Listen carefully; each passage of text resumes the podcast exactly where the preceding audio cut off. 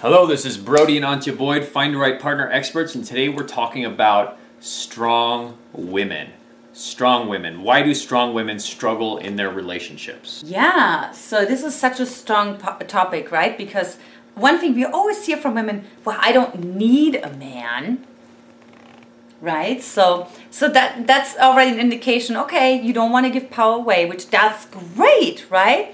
But I think it's so overprotective, it's so over-controlling, and it's really coming from a place of fear that nobody can do a better job than you do. Yeah, and we're inspired by this because today is International Women's Day, and we see this as a trend now that a lot of women are feeling like they have to be strong, they have to step up, they have to be the man in some ways in order to have a successful career and to have a successful life.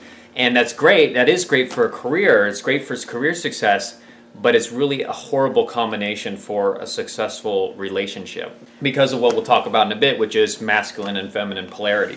Right, because so the women are so concerned about, I hope I'm not being betrayed and being taken advantage of, right? But unfortunately, that also keeps them with the masculine mask versus like actually relaxing into that feminine, creating a polarity, right? Creating some tension and attraction, so the man actually feels like this is a romantic relationship versus a business partnership.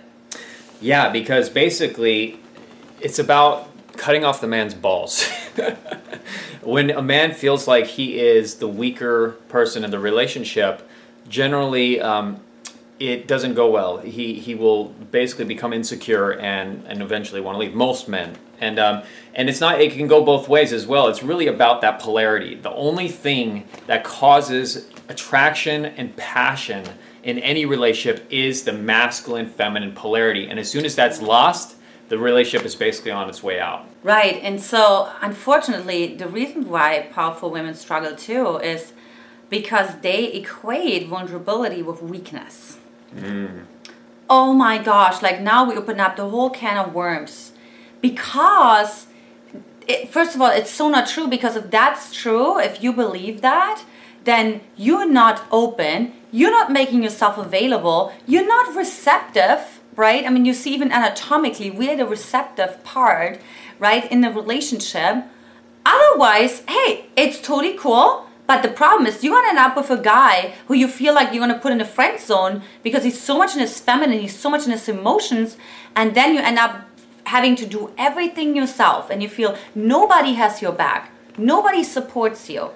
Yeah, totally. And here's the tweetable that goes along with this that really clarify a lot of this for you. So tell me the tweetable. The tweetable is, masculine and feminine polarity is the only thing that causes attraction. Well, this is actually the tweetable. Difference causes attraction, sameness causes affection and love. Mm. So if you only want a relationship that's affectionate and loving, then by all means be a strong woman, and the man can be we're going to do a video for men as well, can be a weak man. Mm-hmm. But if you want passion and attraction, as a woman's going to need to be able to be in that receptive feminine place, that energy, we're talking about energies here, mm-hmm. and the man is going to have to be in that more penetrating, more directed masculine energy for that creation of attraction and passion to exist. Yeah, another word I want to say is like the man is dynamic and the woman is magnetic.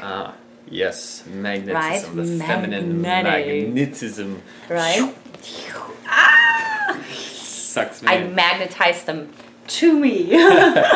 Yeah, and the man is the power. So mm-hmm. That's the powerful principle we want to share with you today, why strong women struggle in their relationships. Very powerful. Hope this was helpful. If you want to learn more, we actually just created a list of 29 places to meet high-quality singles if you're a single man or woman watching this. Wow, 29. I mean, when I was single, I wish I would have had this list. Yes, so 29 places to meet high-quality singles. If you want that list, go to FindTheOneElite.com right now, FindTheOneElite.com right now, and we look forward to helping support you with that journey. So awesome, much love. We look forward to talking more and going deeper. Hope this was helpful, and we'll talk to you again very soon.